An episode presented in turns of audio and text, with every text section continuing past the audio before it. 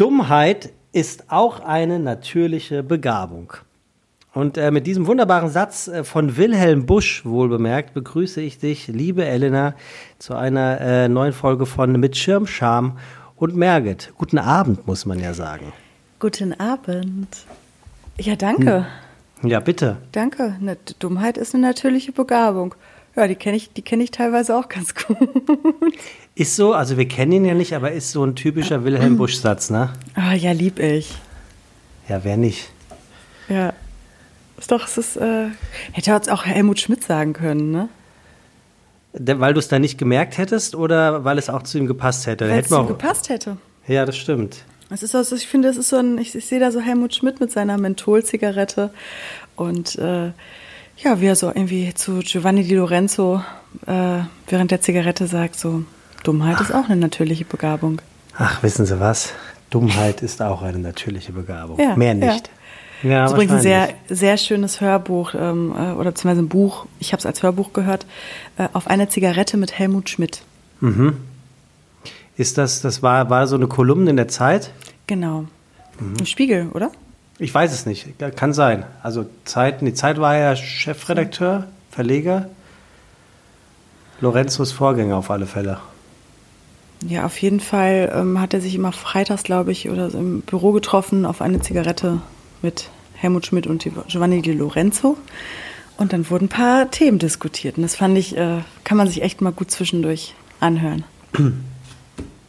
Das sind ja irgendwie so, Entschuldigung, ich habe einen Frosch im Hals. Das sind ja irgendwie so, also so, so, das macht ja ein Bild auf, ne, was du gerade erzählt hast. Äh, dann kommt er also da in dieses Büro jeden Freitag äh, zum Altkanzler und Giovanni Di Lorenzo ist ja nun heute auch schon lange kein Nobody mehr. Irgendwie kann man sich nicht vorstellen, dass es diese Art von, von Bildern und Momenten noch gibt, oder? Geht's dir dir da ähnlich? Ähm, für mich holt es auch ein Nostalgiegefühl hoch. Heute ja, ich, würde, würde man sich dann über Zoom treffen. Ja, genau, das, genau, genau, genau darauf wollte ich hinaus. Mehr, und keiner wird mehr im Büro rauchen. Ja. Und ähm, was ja auch irgendwo gut ist, aber es hat so was Nostalgisches, ne? Nee, das ist, finde ich, die Zigarette, die darf nicht verboten werden. Also es gibt da ja auch diese, ähm, ich hatte mal Giovanni Di Lorenzo äh, bei mir ähm, in dem, im anderen Podcast zu Gast und er erzählte von einer Begebenheit, ähm, wo Helmut Schmidt ähm, sich geweigert hat, äh, das ist noch gar nicht so lange her, äh, in der Deutschen Bahn die Zigarette auszumachen. Und äh, der Schaffner hatte ihn jetzt auch gar nicht erkannt. Und ähm, wir sprachen dann darüber, ob das überhaupt eine Rolle spielt, dass er ihn erkannt hat oder nicht, weil Rauchen verboten, Ende der Diskussion. daraufhin sagte Giovanni Di Lorenzo, nein, das ist Helmut Schmidt. Und da kann Rauchen per se nicht verboten sein. Das ist so. Ich kann es nicht besser erklären, aber das ist so. Und irgendwie konnte ich verstehen, was er meinte. Siehst du das ähnlich? Ja, der hat, ähm, der ist einfach eine Institution gewesen, dieser Mann. Und ja. der hat es ja auch, ich glaube, bei Anne Will im Talk, also irgendwo noch gar nicht so lange vor seinem Tod, in der Fernsehsendung, wo Rauchen halt schon so überall verpönt war, durfte der sitzen und rauchen. Mhm. Das ging nicht ohne seine Zigarette, ohne seine Loki und ohne seine Zigarette. Was, was ist das? Also hat man sich da, ist das, ist das nach mir die Sintflut? Ist das egozentrisch? Ist das egoistisch? Geht das überhaupt gar nicht? Oder würdest du sagen, das sind halt, weiß ich nicht, wie man es benennt, aber das sind halt Dinge, die sind so und das ist auch gut so? Es hat schon eine Form der Egozentrik. Und halt eigentlich, lass mir nichts vorschreiben. Ich bin halt so. Ähm ja, ich finde, Egozentrik passt es schon am besten, wenn du jetzt so die Sachen aufgezählt hast. Wie, wie, was glaubst du, wie saß denn Helmut Schmidt da? Hat er sich die angezündet, weil er die wollte und weil es dazugehört? Oder glaubst du, das ist denn so einer, der sich denkt, so, pff, ich bin halt Helmut Schmidt, äh, kommt mal klar damit? Vielleicht ist es eine Mischung aus äh, Sucht und dem. Aha. Irgendwie, ich finde das irgendwie historisch und romantisch zugleich. Mhm. Irgendwie. Ich der weiß auch nicht, auch wieso. Damals als, äh, ich habe mal gehört, dass der als, so seit fünf Jahren war ja schon klar, dass Mentholzigaretten verboten werden. Mhm. Und dann hat er sich wohl alles Mögliche ja. noch ge gebunkert. Ja, ja. Also seit diesem Mai ist es ja soweit. Ähm, durfte ich dann auch feststellen, ich bin auch irgendwann, ich bin ja auch so eine Guilty Pleasure Raucherin. Ich rauche ja, ich, ich habe mal gesagt, ich bin so, oder, so, oder Ramadan-Raucherin. Ich rauche immer so im Dunkeln. Dann mal abends eine Zigarette oder äh, mit, mit einem Glas Rotwein dann. Oder halt, ich kann dir auch mal am Wochenende, konnten das dann halt auch mal mehr werden, wenn du ausgegangen bist. Aber das war auch so was, das hatte für mich auch was, so auf dem Balkon zu sitzen und nochmal abends nachzudenken und dabei eine Zigarette zu rauchen. Und das ist dann irgendwann bei mir auch die Mentholzigarette gewesen. Und da muss ich sagen, da war ich dann auch erst, ach nö, jetzt echt? Als sie die verboten haben überall. Und ähm, da kann ich den Helmut schon so ein bisschen verstehen. Ja, gut, der, also Helmut Schmidt war ja nun, war ja nun passionierter und somit auch Kettenraucher, ähm, also, also hart süchtig, wovon, ich glaube, das, wovon du sprichst, und das ist ja dann eigentlich schon was, das hat ja was Sinnliches, was Erotisches, was, ähm, was Lieb, Liebliches in irgendeiner Form, diese Genusszigarette zu rauchen, ne? die dir wirklich irgendwie eine, einen, einen Anker des Moments mitgibt. Ähm, ich weiß nicht, hast du, hast du House of Cards gesehen? Nee, habe ich nicht. Und da gibt es nämlich immer, immer wieder die Szene ähm, in fast jeder Folge, wo, wo dann also Kevin Spacey und seine Frau als Präsidentenpaar äh, abends an, am geöffneten Fenster im Weißen Haus sitzen oder in der Küche oder wo auch immer und sich gemeinsam eine Zigarette teilen, wo sie dann mhm. den, den Tag Revue passieren lassen. Und das war irgendwie, das war so eine, das ist so eine Zigarette, der siehst du dann schon an, die darf nicht verboten und die darf, darf auch gar nicht ungesund sein. Das ist so eine, also wahrscheinlich so wie eine Zigarette nach dem Sex, wenn es die einzige Zigarette ist, die man raucht. Also wo man wirklich noch das, das Gefühl hat, die macht was mit dir. Ich habe ja selber 15 Jahre geraucht und habe dann über ein Jahr aufgehört zu rauchen. Also es hat ein Jahr gedauert, bis ich dann den Entschluss gefasst hatte, ich lasse es jetzt, weil die gar nicht mehr geschmeckt haben. Ne? Das, das war überhaupt mhm. gar kein Moment mehr, dass des Schmeckens oder, oder, oder einer sonstigen Idee, sondern einfach pure Gewohnheit. Das war widerlich. Hast du viel geraucht? Ja, ich habe äh, über ein Päckchen am Tag geraucht. Oh, wow. Mhm. Oh, wow, okay. Ja, ich kann auch jetzt in der Sekunde, pass mal auf, mache ich mal hier, äh, mal, ich habe die immer noch auf meinem Handy, die App auf, äh, rauchfrei. Und jetzt pass mal auf, Elena.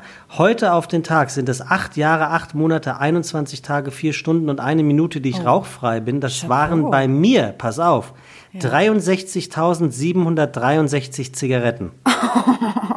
ist das zu fassen? Das ist schon krass. Das ist schon ja. krass. 16.000 Euro. Wie hast du geschafft, das äh, von, hast du von jetzt auf gleich aufgehört ja. oder war das so ein schleichender Prozess? Nee, ich, also der schleichende Prozess war der, ähm, war der Gedanke zu sagen, ähm, ich möchte aufhören zu rauchen. Das war wirklich ein Jahr. Ich habe ein Jahr lang noch weiter geraucht, aber nicht, weil ich es nicht geschafft habe aufzuhören, sondern weil ich einfach wirklich das brauchte, mich damit anzufreunden, dass ich den Geruch an meiner rechten Hand nicht mehr mochte, an meinem rechten unteren Pullirand nicht mehr mochte, ähm, dass ich ganz oft Halsschmerzen hatte vom Rauchen, mhm. ähm, dass ich äh, ähm, glaube ich, auch vom Immunsystem so ein ganz klein bisschen angegriffen war, aber nicht, nicht großartig. Und dann habe ich wirklich, ich weiß es noch wie heute, ich habe endlich Nichtraucher gelesen, tatsächlich. Ah, witzig, das habe ich auf der Straße gefunden neulich. Siehst du? Und ähm, das ist natürlich, dieses Buch ist natürlich eine Hirnwäsche, nix, nicht mehr und nicht weniger. Also es wird eigentlich auf jeder Seite das Gleiche erzählt, äh, wie ungesund Rauchen ist, äh, wie schlecht das Rauchen ist, was es mit dir macht, mit dem Organismus, was in deinem Hirn abgeht, dass es ein Suchtmittel ist und, und, und, und, und.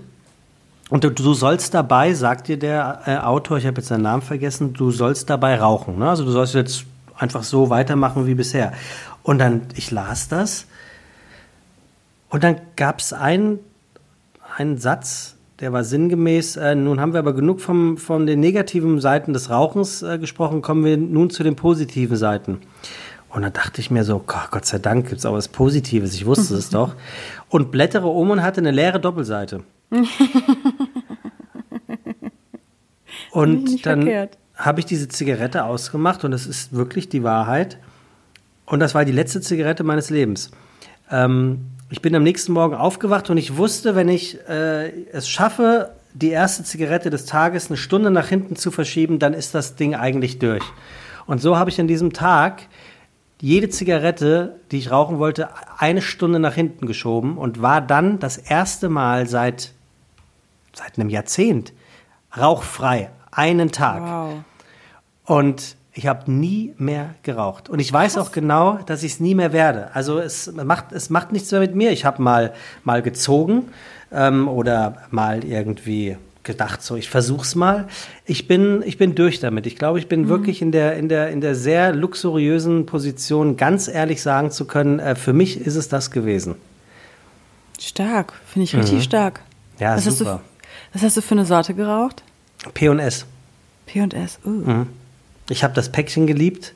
P&S, und wenn es das nicht gab, habe ich Nil geraucht. Das waren so Soft Packages, die mhm. fand ich toll.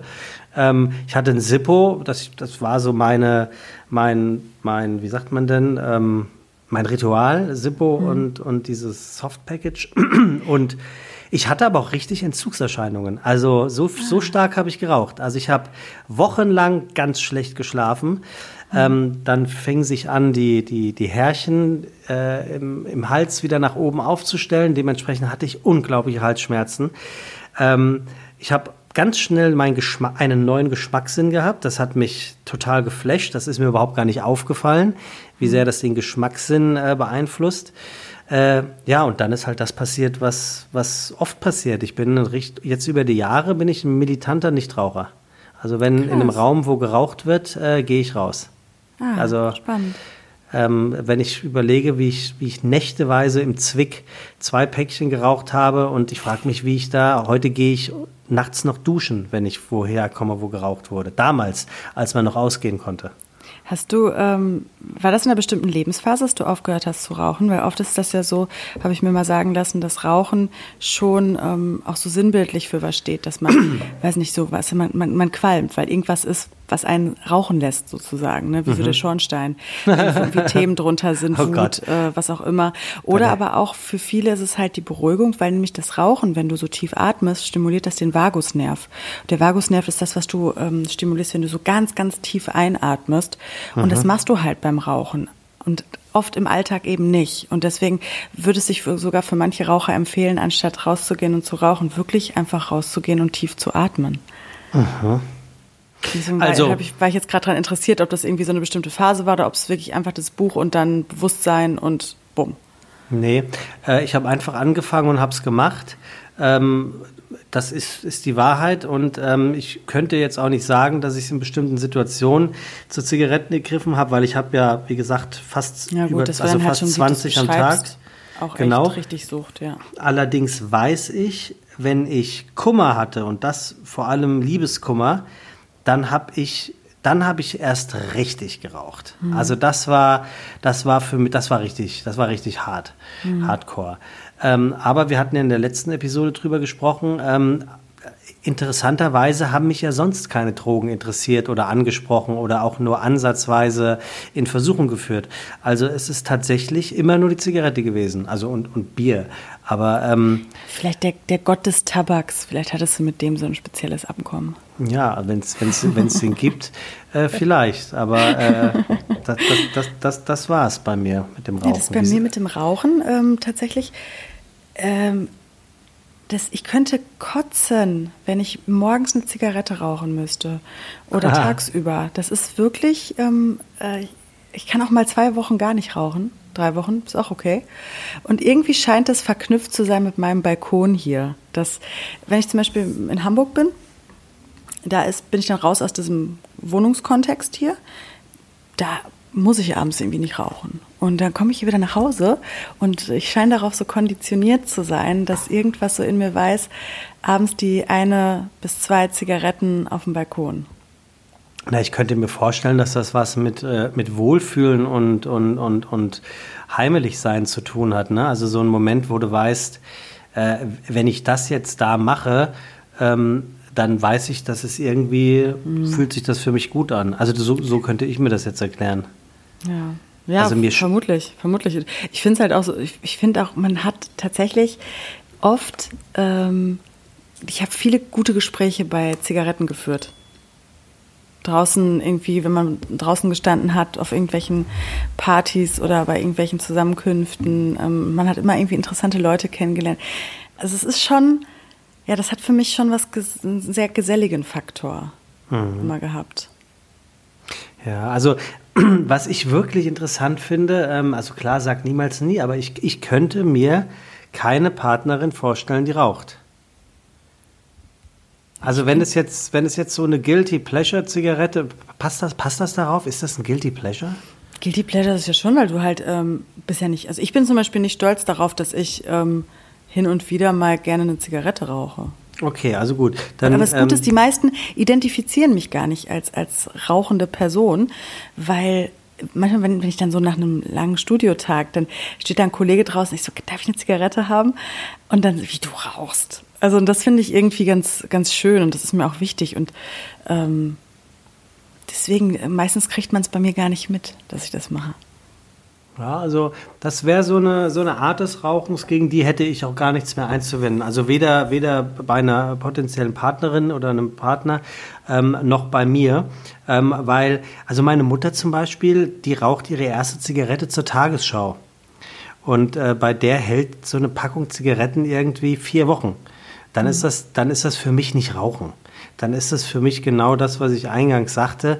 Das ist eine Art äh, des, des, des ähm, emotionalen Moments, wo man sagt, das, das gönne ich mir jetzt, wie ein Cognac oder ein Espresso oder, mhm.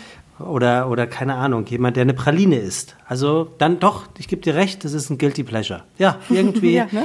ist, das, ist das so ähm, ähm, ja, wobei ich dachte mal, Guilty Pleasure ist was, wofür man sich so schämt. Ich gucke GZS naja, oder so. ich würde jetzt schon nicht durch die Gegend rennen und sagen, boah, geil, Leute, ich rauche mir eine Zigarette auf dem, auf dem Balkon. Also ich finde es jetzt, nicht, jetzt nicht schlimm. Okay, ich finde aber auch Guilty auch Pleasure ist jetzt, das könnte auch sein, weiß ich nicht, ich, äh, ich fahre gern einmal in der Woche zu McDonalds. Kannst du auch, also pass auf. Schlimmes, aber sagst du auch, ist eine Guilty Pleasure ich, irgendwo, wenn ich, du das hast. Ich hatte letzte Woche, äh, nee, die, doch, letzte Woche interessanterweise äh, hatte ich in meiner, in meiner äh, Show einen Gast ähm, und, das, und der, der brachte, ein, mein Gast bringt ja immer ein Thema mit, über das er oder sie reden möchte und er hat das Thema Guilty Pleasure mitgebracht. Hm. Und jetzt erzähle ich dir mal was vom Guilty Pleasure. Ja, bitte, Herr, Herr, äh, Herr Merget, machen, erklären Sie es mir, der, der, nee, der Frau nee, Schirm, die es nicht so ganz verstanden hat. Nicht erklären, sondern was er. ähm, weswegen ich gerade sagte, ähm, dass ich immer dachte, ein Guilty Pleasure wäre etwas, was dann peinlich sein sollte. Ähm, der sagte, er liebt es, seine Socken auszuziehen, zwischen den Zehen zu reiben und aus den Sockenfusseln eine Kugel zu machen, an der er dann riecht. So, und, und dieser Mensch, der mir das erzählt hat, ist ein nicht ganz unbekannter Sternekoch. Und ich fragte ihn dann, ob das jetzt nicht irgendwie ein Problem sei oder problematisch für ihn, wenn das jetzt irgendjemand sieht, der oft bei ihm ist oder jemand vom ähm, Gourmillon, der da vorbeikommt, um ihn zu bewerten oder sonst was. Und er sagte also, erstmal stehe ich für Authentizität und wenn der oder diejenige meint, jetzt bin ich kein Stern mehr wert, dann fuck you. Und zum Zweiten sagte er, nee, also mein Kochen hat auch nichts damit zu tun, was ich abends mache, um mich vom Kochen zu erholen. Ich ziehe mir die Socken aus, hole mir die Fusseln, mache daraus eine Rolle, äh, Kugel und riech dran. Die und, Piepse, die Piepse. Mein Opa hat das immer Piepse genannt, die, äh, die kleinen Fusseln. Und die Tätigkeit dazu war Piepsen. Und da dachte ich mir, okay, das ist für mich wahrscheinlich Godfather of Guilty Pleasure. Und deswegen dachte ich eben so, süß, ähm, wenn das ein Guilty Pleasure für, für äh, Elena ist, dann ist doch Guilty Pleasure wirklich äh, was überhaupt nichts, äh, wofür man sich schämen müsste. So, so kam ich drauf, weil ich nee, gerade wirklich... Meine Guilty, die Guilty Pleasure ist wenig schambehaftet, das stimmt ja. schon. Das stimmt schon. Ähm, ja. Du, wenn du so diesen Erfolg beim, beim Rauchen hattest, Sebastian, hm. oh, ja. ähm, ich würde mal, würd mal zur Frage überleiten, die wir heute haben. Ich finde, das passt ganz gut. Ja, ja, ja, ja. Soll ich sie stellen? Mhm, mhm. Und zwar, ähm, vielleicht hast du ja auch eben schon erzählt, ich weiß es ja nicht. Ähm, was ist denn bisher der größte Erfolg deines Lebens?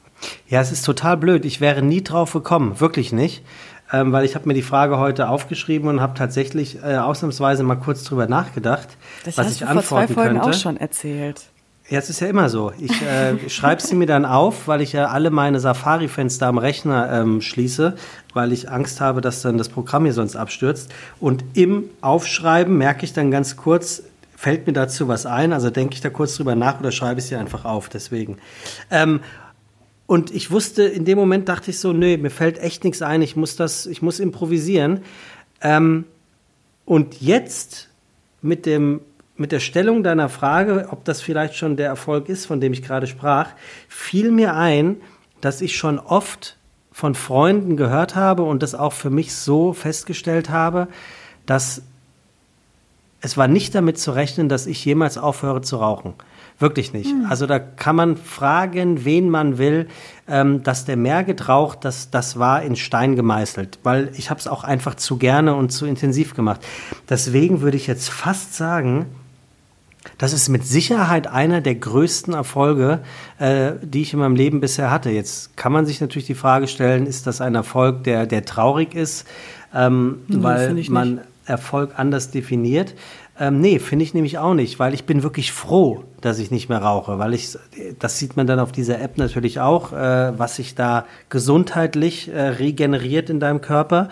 Das ist ja nicht wenig ähm, was, was das Rauchen, also dass das Rauchen schädlich ist, das wusste ich immer, aber wie schädlich es ist, das wusste ich wirklich erst danach, nachdem ich mich einfach so ein bisschen damit beschäftigt habe, wie lange zum Beispiel auch das Herz braucht. Also ich bin, glaube ich, vom Herzinfarktrisiko bin ich jetzt gerade mal bei, bei zwei Dritteln wiederhergestellt. Ne?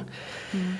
Ähm, also insofern muss ich jetzt fast sagen, dass das ähm, zumindest einer der größten Erfolge ist, bestimmt in meinem Leben. Ich habe keine Kinder, dementsprechend ist es das nicht.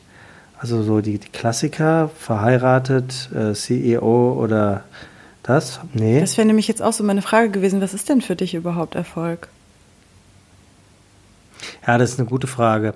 Also ich glaube, ich glaube, Erfolg würde ich für mich so definieren, wenn ich etwas ähm, erreicht habe oder sich etwas in meinem Leben ähm, ergeben hätte oder hat, auf das ich schon immer hingearbeitet habe, aber nicht im Sinne von akribisch und, und bis zum Exzess, sondern als so eine Art immer über mir schwebendem ähm, Ziel oder Richtwert, von dem ich weiß, finde ich gut. Also ähm, ich glaube, das, das, ist, das, ist, äh, das ist für mich Erfolg. Ich habe ich hab gerade hier, das ist, glaube ich, ein Erfolg.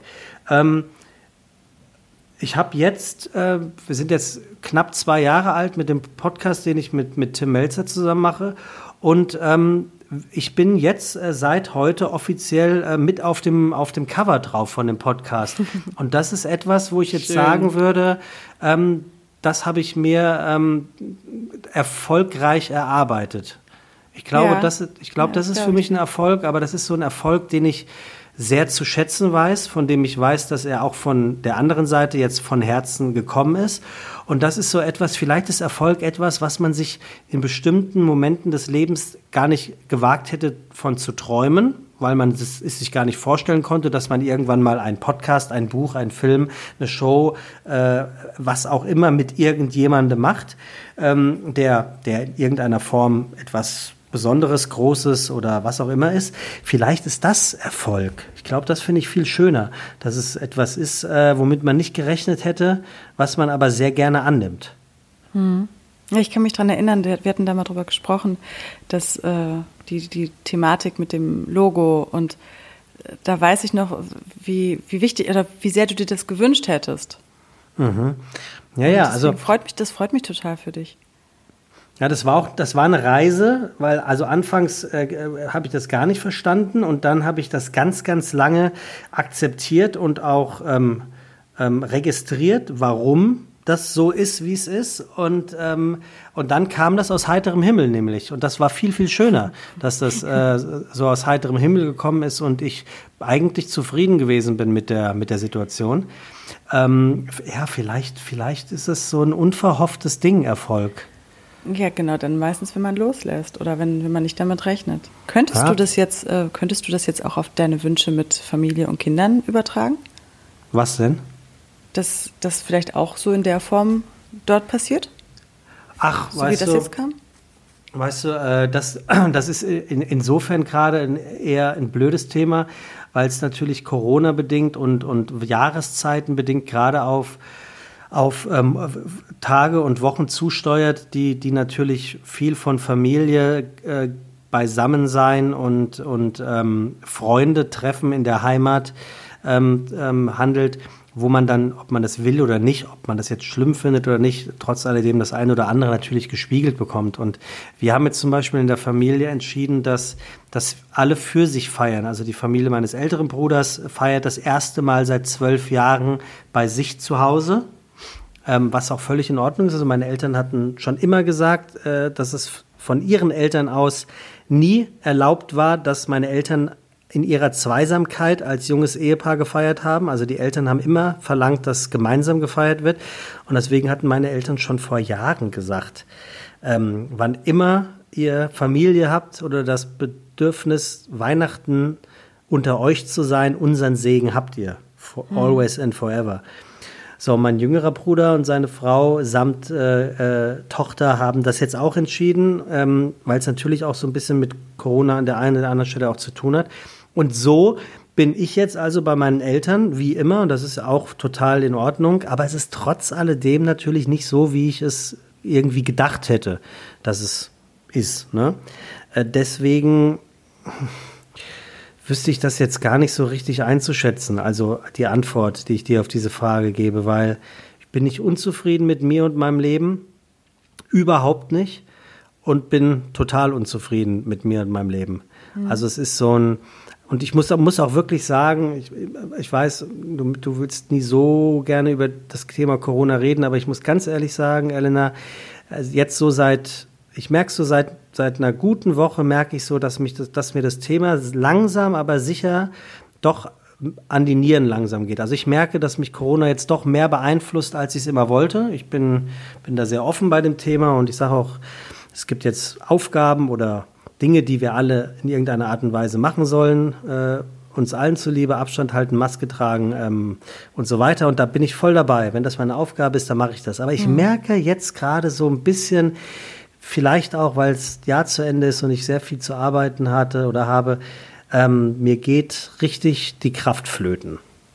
So langsam. Es ist natürlich auch November, es ist die Zeit für, für die nach der Ernte, es ist die Innenkehr, es ist ähm, genau die Zeit, ich meine, die Natur spiegelt es uns ja auch ganz wundervoll. Ne? Der Winter ist dazu da, um unter die Oberfläche zu gehen, um ähm, ja vielleicht auch Samen zu setzen, mal zu gucken, sich zu regenerieren vom Jahr, so dass man im Frühling halt wieder schön aufblühen kann. Und ich versuche das so seit zwei, drei Jahren, das auch für mich selber so zu sehen, dass wenn ich in diese Wintermonate komme, okay, jetzt ist die Zeit für die Innenschau und das spiegelt dir auch die, die Welt irgendwo wieder und jetzt gerade 2020 mit diesem Lockdown ja noch mal doppelt so sehr. Mhm. Und ähm, ich, ich sehe das so ein bisschen als Zeit, um Anlauf zu nehmen, damit es tatsächlich im, im neuen Jahr da eher blühen kann. Egal in welcher, egal in welchem Lebensbereich und in welcher Form. Ähm, aber wir, wir, es bleibt uns ja teilweise nichts anderes übrig. Ja, das, also machen wir das ich, Beste ich glaube, Ja, genau, ich glaube, das ist es auch natürlich. Ähm, so, so leicht dahergesagt sich das anhört, so richtig ist das. Es bleibt uns nichts anderes übrig. Es ist Hingabe. Ähm, Am Ende ist es Hingabe, weil du kannst in Widerstand gehen. Aber Widerstand war außer vielleicht gegen, gegen so Sachen äh, wie äh, Faschismus oder solche Dinge, äh, innerlich für sich selber noch keine gute, noch nie eine gute Idee. Weil alles, wogegen wir uns innerlich irgendwo sträuben, ähm, führt zu ganz viel Abrieb und zu ganz viel Unglück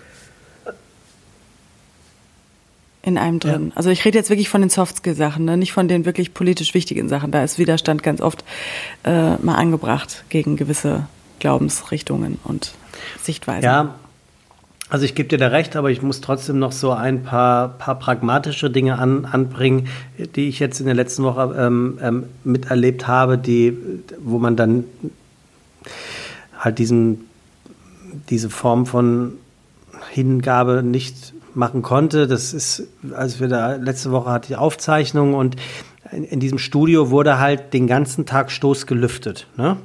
wegen Corona. Und ähm, mir war halt den ganzen Tag kalt und ähm, mir schlägt sowas halt auf den Hals und dadurch geht meine Stimme weg und die Stimme brauchte ich aber natürlich. Dreimal am Tag haben wir eine Sendung aufgezeichnet. Und das waren so Momente, wo ich so merkte, scheiße, ich bin mehr oder weniger machtlos. Also die einzige Möglichkeit, die ich hatte, war von morgens bis abends da drinnen eine Jacke zu tragen. Und das ist für mich der Inbegriff von Ungemütlichkeit, von ähm, unabhängig sei mein my ass. Und ähm, das sind dann diese Momente, die mir so in der letzten Woche krass aufs Gemüt geschlagen haben, die mir einfach so verdeutlicht haben, wow, wir sind gerade in einer Zeit, die so viel dann doch von einem abverlangt.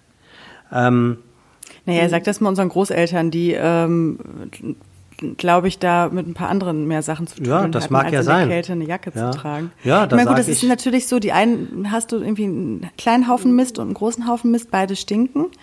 Ähm, ja. Also das, das, sehe ich jetzt, ich, ich verstehe, was du meinst, aber ich kann ja nur für mich sagen, ähm, dass ich das, äh, also das, das würde, würde ich jetzt für mich so nie gelten lassen. Ich weiß selbstverständlich, dass der Misthaufen, um in diesem Bild zu bleiben, meiner Großeltern ein mit Sicherheit viel dramatischerer, tragischerer und, und schwerer zu ertragenderer gewesen ist, als er von mir der Fall ist. Das ganz bestimmt. Aber ähm, da kann man fast wunderbar die Brücke auf diesen, auf diesen unsäglichen ähm, ähm, Spot äh, von, von von Florida-Reklame äh, leiten, ähm, die da versuchen, mit genau diesem Bild ähm, äh, dafür zu, zu werben, warum wir jetzt zu Hause bleiben müssen. Also, dass, dass unsere Großeltern eventuell da ganz schwer hatten, ist völlig klar. Aber für mich war das in dem Moment letzte Woche einfach, äh, war das einfach. Unbequem. Äh, ne, nee, nicht unbequem. Eine Situation, die mir gezeigt hat, dass ich gerade nicht so handeln, frei handeln kann, wie ich es gerne würde und dass ich mich dadurch tatsächlich richtig ähm, weiß nicht, was das richtige Wort ist. Ich habe mich dadurch richtig ähm, unterdrückt, beschnitten. Ja, vielleicht ist beschnitten ein gutes Wort gefühlt. Ähm, ich mache es ja trotzdem und ich bin daran noch nicht gestorben und ich werde es höchstwahrscheinlich auch nicht. Aber es, ich wollte nur verdeutlichen, in der letzten Woche ist es so das erste Mal für mich äh, so zu einem Moment gekommen, wo ich dachte, okay, ey, jetzt geht mir das gerade alles echt so ein bisschen ans Gemüt. Hm. So, so meinte ich das. Also Äh, dass es, dass es da natürlich äh, viel, viel schlimmere Dinge gibt, das, das ist mir völlig klar. Aber Und du so könntest, ich, ich, ich drehe mal so ein bisschen die Uhr zurück, ähm, als diese Sendung, als es diese Sendung noch nicht gab, du könntest auch ohne Jacke zu Hause sitzen und es bequemer haben. Und jetzt hat sich der eine Wunsch dahingehend erfüllt. Ich meine, klar, es könnte immer besser sein, aber das, was willst du gerade anderes machen? So, das ist halt so, das ist das Wort Hingabe, ist an die Situation ist einfach nur, hey, ich, ich fange jetzt auch nicht noch an, mich darüber die ganze Zeit aufzuregen, weil ich kann gerade eh nichts ändern. Aber das mache ich ja nicht. Also ich reg mich ja nicht die ganze Zeit auf. Ich äh, platziere ja lediglich, dass es einen Moment gegeben hat, wo ich merkte, jetzt wird es mir gerade das erste Mal echt zu viel. Und, äh, das spürt man auch das ist dann einfach so, ähm, da ist es mir einfach nochmal so wie, oder das erste Mal wie Schuppen von den Augen gefallen. Das ist jetzt mit Anfang der Woche auch schon wieder weniger gewesen. Aber ich, ich sage das nochmal, ich glaube generell, und da finde ich das, dieses Bild, was du da gerade aufgemacht hast, finde ich eigentlich sehr schön. Mit Ende, der, Ende des Jahres und die Ernte ist eingefahren und jetzt ruht erstmal alles, um, um dann wieder zu erblühen. Ähm, das bringt dann natürlich auch bewusst für den einen, für den anderen, dazu zähle ich unbewusst, dann auch die Jahreszeit hier und damit. Es wird später hell. Äh, ich gehe im Dunkeln laufen und eben nicht im Hellen. Bin das erste Mal in meinem seit ich jogge und das auch schon sehr lange, bin ich letzte Woche aufs, richtig aufs Maul geflogen im Dunkeln, also richtig. Ähm, und dann kommt vielleicht auch noch überarbeitet mit dazu. Und auch da muss man ja sehr dankbar sein, dass ich überhaupt gerade so viel arbeiten kann. Da geht es anderen mhm. auch viel schlechter. Vielleicht war das einfach so eine Form eine von. Woche?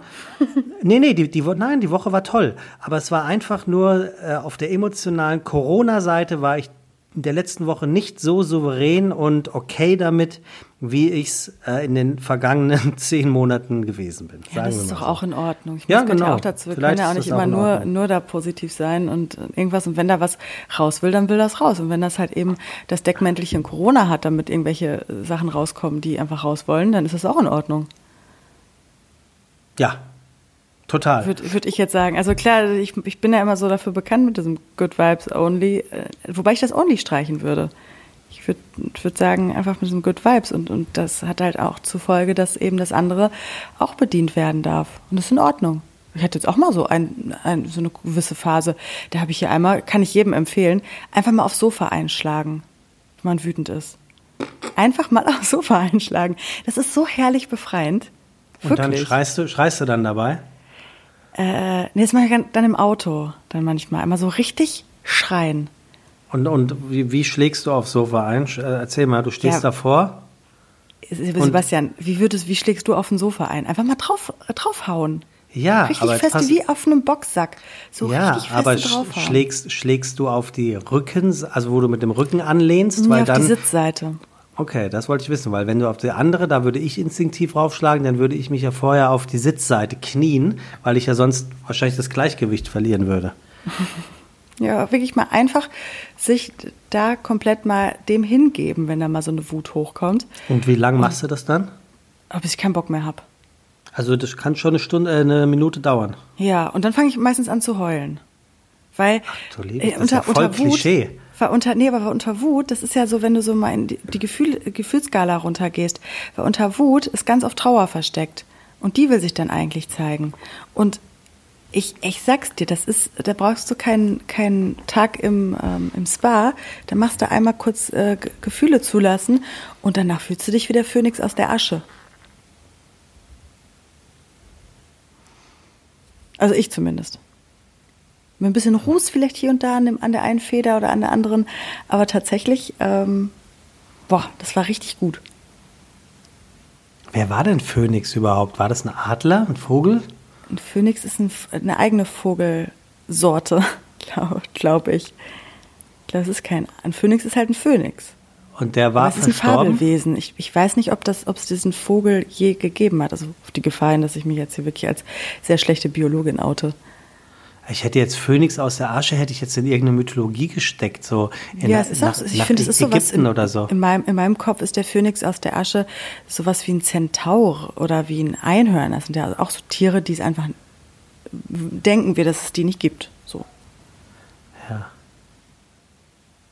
Okay, und dann, und warum hast du äh, so ins Sofa geschlagen? Ähm, ich habe in meiner Quarantänezeit ein bisschen Sit with your shit gemacht. Also ich habe, ähm, ja, ich habe wirklich, wenn du nicht wegging, äh, nicht rausgehen kannst, und ich habe mich mal wirklich nicht abgelenkt von Sachen.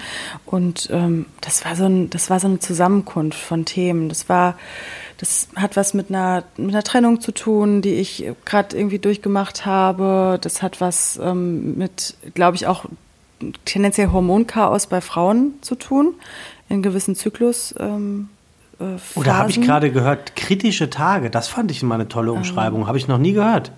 Ja, ja, also Find ich glaube, da kam, da kam einfach viel zusammen und dann so ein, zwei Sachen, die im Außen dann getriggert waren, dann war ich auch einfach mal ähm, mit, mit ein paar Sachen überfordert.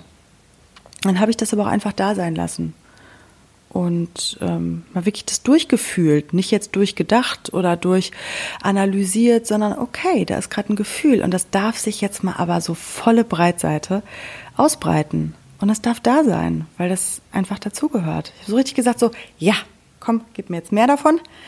Ich will das jetzt mal durchfühlen und ähm, das war auch was aus, aus ganz alten Thematiken tatsächlich und ähm, richtig gut.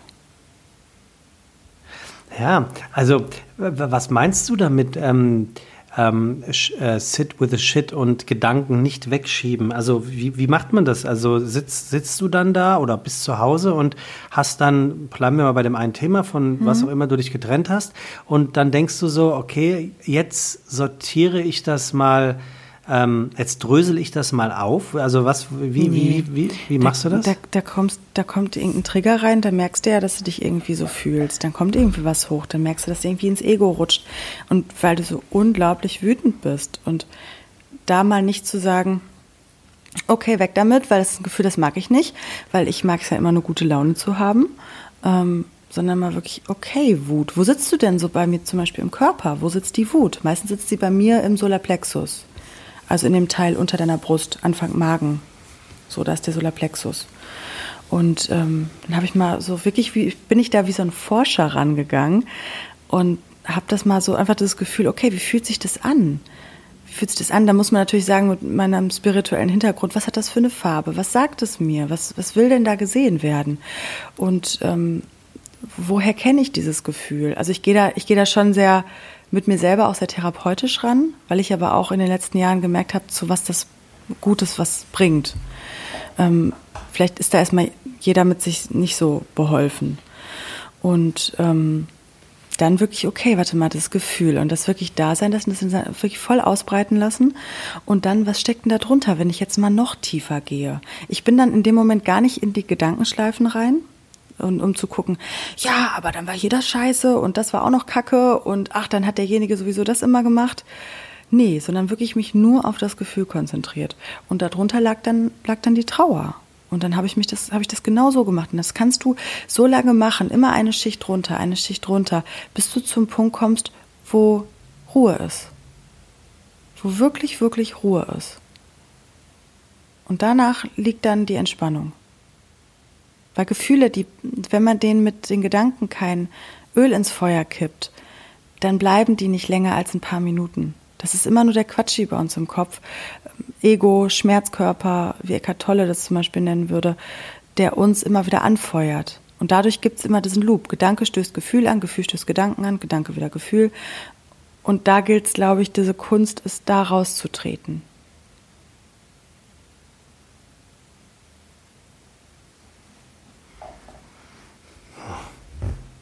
Das wäre meine Antwort dazu, wie ich sowas mache.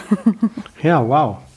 Und ähm, was ist deine Antwort auf die Frage, was dein größter Erfolg in deinem bisherigen Leben ist? Ach, eine schöne Überleitung, weil, ähm, also wie du das gemacht hast, äh, ich, ich habe ähm, für mich, ich musste auch kurz überlegen, was ist denn überhaupt, was ist Erfolg?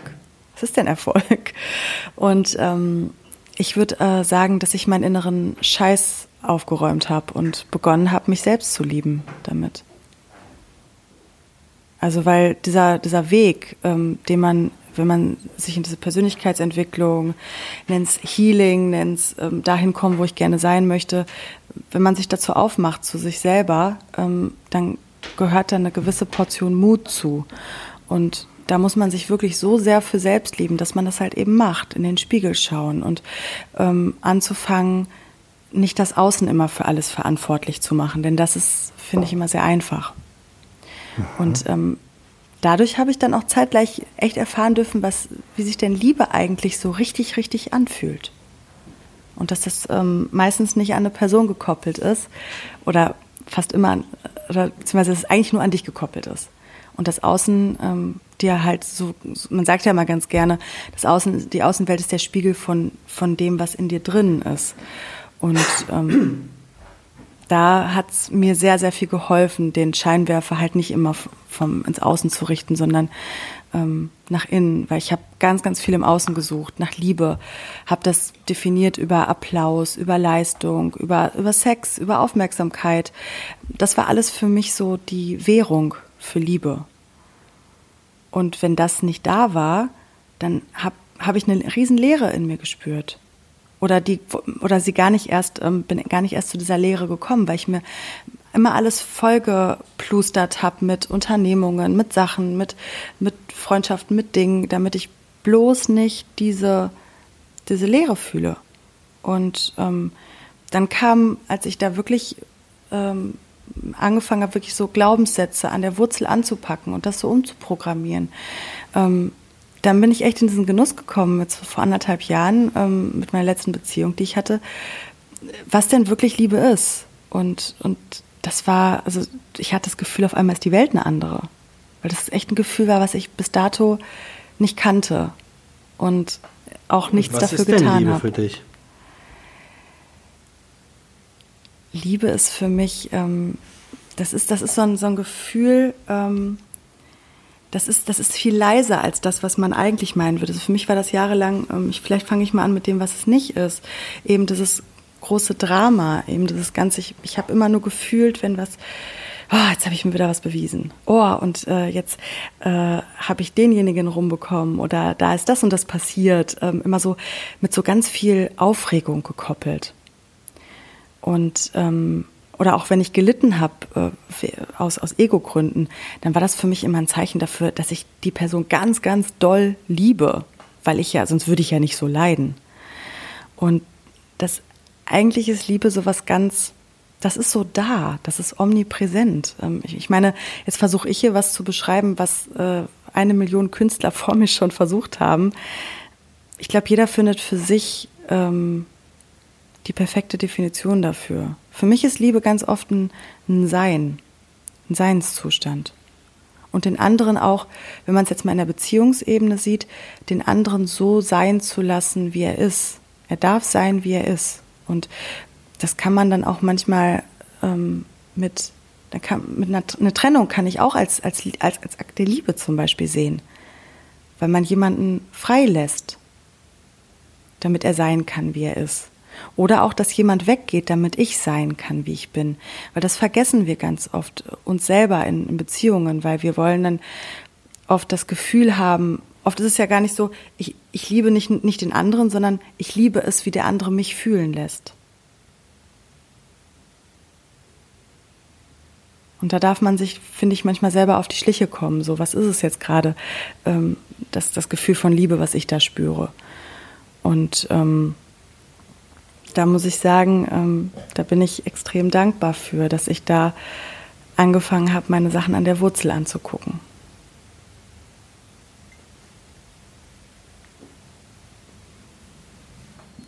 Ist Erfolg für dich etwas ähm, Abgeschlossenes oder ist ähm, Erfolg für dich etwas, was eine ein Etappensieg ist oder würdest du sagen, Erfolg kann auf verschiedensten ähm, Ebenen stattfinden? Also worauf ich hinaus will oder was mich interessiert, ist, wäre von dem größten Erfolg, von dem du bisher geschrieben hast, äh, von dem du gerade gesprochen hast, mhm. würdest du jetzt sagen, damit ist dieses, ich nenne es jetzt mal Kapitel, erfolgreich abgeschlossen? Oder ist das so etwas wie ein Tennisspieler, der den ersten Grand Slam äh, Erfolg hat, nämlich in Paris? Und wer sich mit Tennis auskennt, weiß, das ist das erste von vier Grand Slam Turnieren im Jahr, dann kommt der Rasen in Wimbledon und nee, ist das zweite, Entschuldigung, der Rasen in Wimbledon ist das dritte, das vierte ist Hartplatz in in New York und das erste im Jahr ist Australian Open. Und das da könnte man ja auch wieder erfolgreich sein. Ähm, was was ist ist das erfolgreich abgeschlossen oder ist das erfolgreich zwischenetapiert? Wann ist, wann ist etwas abgeschlossen? Ich glaube, ähm, ich glaube, das Leben ist ein Prozess und für mich sind Erfolge ähm, sogar im kleinen Alltag zu finden. Für mich sind so Erfolge auch schon so kleine Aha-Erlebnisse, wenn ich auf einmal ein Puzzleteil äh, für mich finde, wo auf einmal so ganz viele Sachen rückblickend Sinn machen. Das ist für mich ja, auch schon ein Erfolg. Und ähm, jetzt Aber hier reden Liebe. wir vom größten Erfolg. Vom größten. Und und da hast du ja drauf geantwortet. Und da, da wollte ich jetzt gerade fragen, mhm. ist, ist der größte Erfolg, für mich ist der größte Erfolg beim Thema Rauchen abgeschlossen. Also ich kann ja nicht erfolgreicher mhm. werden. Selbst wenn ich wieder anfange zu, rauche, zu rauchen, der Erfolg ja. War das, das meine ich. Oder vielleicht, könnten das, vielleicht könnten wir es so formulieren, ähm, weil ich, ich spüre, dass mehr und mehr dieser, dieser, dieser Transformationsprozess schon abgeschlossen ist, so dass ich meinen mhm. Scheiß wirklich langsam, ich habe einen Werkzeugkasten dafür. Oder ich habe, sagen wir es so, ich habe Kontrollleuchten. Ich weiß, wenn ähm, der und der Sturm kommt, wie ich das Segel zu hissen habe das kann manchmal dann sein, dass ich hier auch mal eine Stunde auf mein Sofa einschlage. Das kann auch mal sein, dass ich drei Tage schlecht gelaunt bin. Ich weiß aber, wie ich dagegen steuere, um mich immer wieder in diese Balance zu bringen. Und vielleicht ist das der größte Erfolg, dass ich diese Tools habe, um mich immer wieder zu kalibrieren. Weil das Leben, das ist, ist eine Veränderung und es kommen immer wieder neue Herausforderungen. Aber ich glaube, so für sich dieses, dieses zu wissen, wie man funktioniert, ähm, oder wie man zu, wenn man noch nicht weiß, man, man entwickelt sich ja auch immer wieder. Und zum Beispiel, wenn ich in die Phase komme, äh, Mutter zu sein, dann fange ich wahrscheinlich auch wieder bei Null an und dann geht's wieder mit irgendwelchen Sachen los. Aber irgendwie immer zu wissen, wie ich mich selber in so einem Moment ähm, zu greifen habe oder wie ich in so einem Moment äh, zu reagieren habe oder auch zu agieren, weil ich finde es viel schöner, das Leben so zu leben, dass ich agiere, anstatt immer nur zu reagieren. Und vielleicht ist das einfach der, der größte Erfolg, dass man weiß, so, okay, was sind so grundsätzliche Themen bei mir oder vielleicht aber auch so zu wissen, wenn ich was nicht weiß, wo kriege ich es her? Ja, aber dann kann man ja schon sagen, äh, Glückwunsch, ne?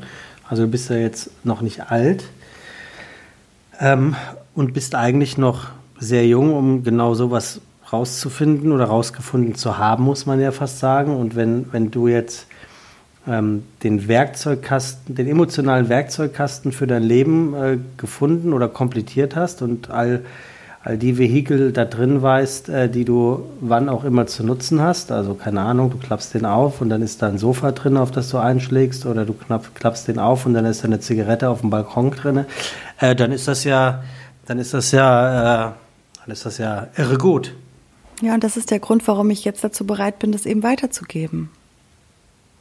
Nicht jetzt, weil ich das alles verstanden habe, aber ich, ich glaube, es Wie gibt weitergeben? Äh, Mutter werden oder was? Beruf, beruflich auch. Ah, okay. In meiner mhm. Coaching-Ausbildung, weil ich merke, ich kann jetzt noch bis zum St. Nimmerleinstag weiter mit, mit mir rumtüdeln, aber ich kann auch die Sachen ähm, einfach vielleicht Leute damit inspirieren. Nicht jetzt, indem ich sage, ey, ich habe hier alles verstanden, ne, mich da drüber zu stellen. Nee, ich bin auch auf meiner Reise. Ähm, aber genauso wie du halt, weiß nicht, du kennst dich nicht mit Autos aus, also gehst du zum Kumpel, der eben passionierter Schrauber ist.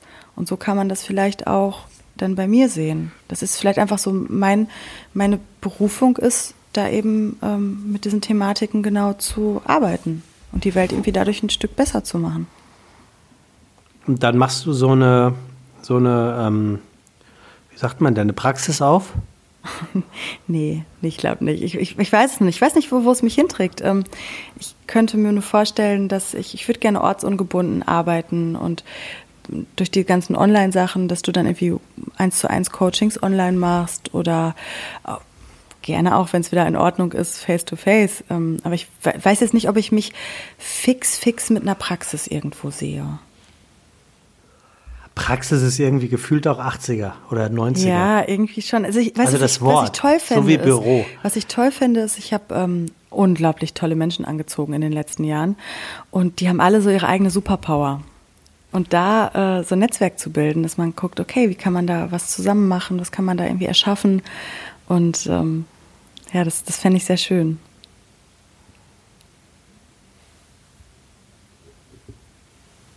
Ja, das ja, ist, das ist so, das ist so. So turn, turn over thinking and over loving ist, glaube ich, auch so, so eines, kann man den Erfolg auch so ein bisschen beschreiben. Was? Turn over thinking? Ja, wenn du das Overthinking, was du auch immer bei mir so anmerkst, wo du total recht hast, ah, damit jetzt, ich aus okay. diesem Overthinking mhm. komme, so dass ich dann halt auch in dieses so, so, so hoch die Fähigkeit zum Overthinken ist, so hoch ist auch ah. die Fähigkeit zu lieben bei mir. Also ich, ich war genau, genau in dem, in, dem, in dem gleichen Maße bin ich das dann halt auch dementsprechend fähig. Und ich glaube, bei mir kann man sicher sein, dass wenn ich, wenn ich das dann tue, wenn ich liebe, dann kann man sich durch das ganze Overthinking auch so richtig sicher sein, dass ich, glaube ich, vorher alle Möglichkeiten abgewogen habe, es nicht zu tun. Mhm. Ja, das glaube ich auch. ähm, Sebastian, ich habe zum Schluss. Ähm, hattest du noch Fragen? Das äh, übrigens. Hattest du nee, Fragen? nein, nein, nein, nein, ich, nee, nee, nein, nein. Ich, äh, so. Nee. Weil, hm. weil ich hatte gerade den Impuls, ähm, das, was ich mitgebracht habe jetzt zum Ende, hm. das passt gerade so schön. Einen guten Witz? Nee, ich habe ein Gedicht mitgebracht. Naja, also, raus damit. Es ist, es ist ein bisschen, bisschen länger, aber dafür wirklich sehr, sehr schön. Das hat mir meine Therapeutin. Ja? Soll ich danach die Schnauze halten oder soll ich was dazu sagen? Weil ich finde, ich finde ein Gedicht, das da, also ich möchte dir nicht das letzte Wort nehmen, aber ich finde ein Gedicht, das. Ich würde es dir heute mal geben, ohne dass du es dir nehmen musst. Ah ja, gut, dann äh, hau raus. Findest du gut? Findest du gut? Ähm, super. Das, äh, das Gedicht hat mir meine Therapeutin ähm, in einer der ersten Stunden mitgegeben und das hat mich bis ins Mark berührt damals. Ähm, das ist ein Gedicht über Selbstliebe.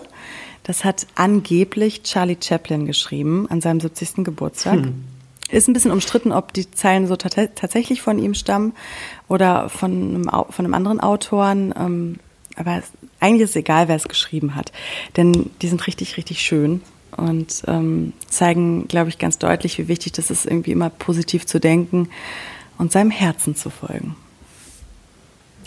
Also, das heißt, ähm, als ich mich selbst zu lieben begann, und ähm, als ich mich selbst zu lieben begann, konnte ich erkennen, dass emotionaler Schmerz und Leid nur Warnungen für mich sind, gegen meine eigene Wahrheit zu leben. Heute weiß ich, das nennt man authentisch sein. Als ich mich selbst zu lieben begann, verstand ich, wie sehr es jemand beeinträchtigen kann, wenn ich versuche, diesem Menschen meine Wünsche aufzuzwingen, auch wenn ich eigentlich weiß, dass der Zeitpunkt nicht stimmt und dieser Mensch nicht dazu bereit ist, und das gilt auch, wenn dieser Mensch ich selber bin. Heute weiß ich, das nennt man Respekt. Als ich mich selbst zu lieben begann, habe ich aufgehört, mich nach einem anderen Leben zu sehnen und konnte sehen, dass alles um mich herum eine Aufforderung zum Wachsen war. Heute weiß ich, das nennt man Reife. Als ich mich selbst zu lieben begann, habe ich verstanden, dass ich immer und bei jeder Gelegenheit zur richtigen Zeit am richtigen Ort bin und dass alles, was geschieht, richtig ist. Von da an konnte ich gelassen sein. Heute weiß ich, das nennt man Selbstvertrauen.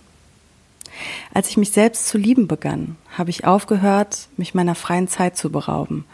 Und ich habe aufgehört, weiter grandiose Projekte für die Zukunft zu entwerfen. Heute mache ich nur das, was mir Spaß und Freude macht, was ich liebe und was mein Herz zum Lachen bringt. Auf meine eigene Art und Weise und in meinem Tempo.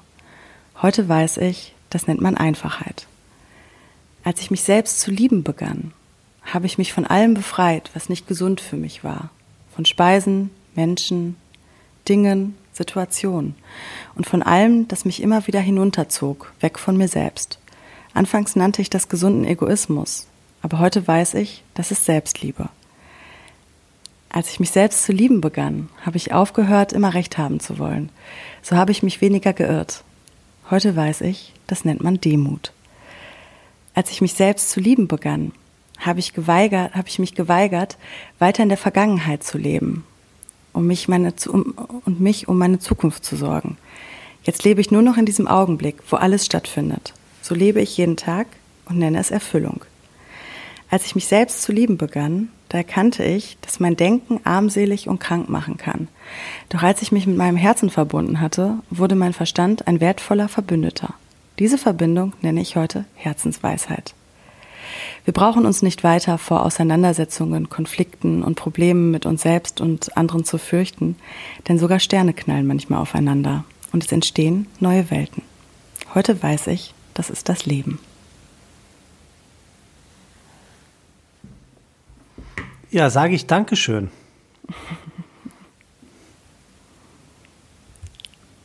Von Herzen gerne. Schöne Woche. Alles Liebe, kommt gut durch. Tschüss.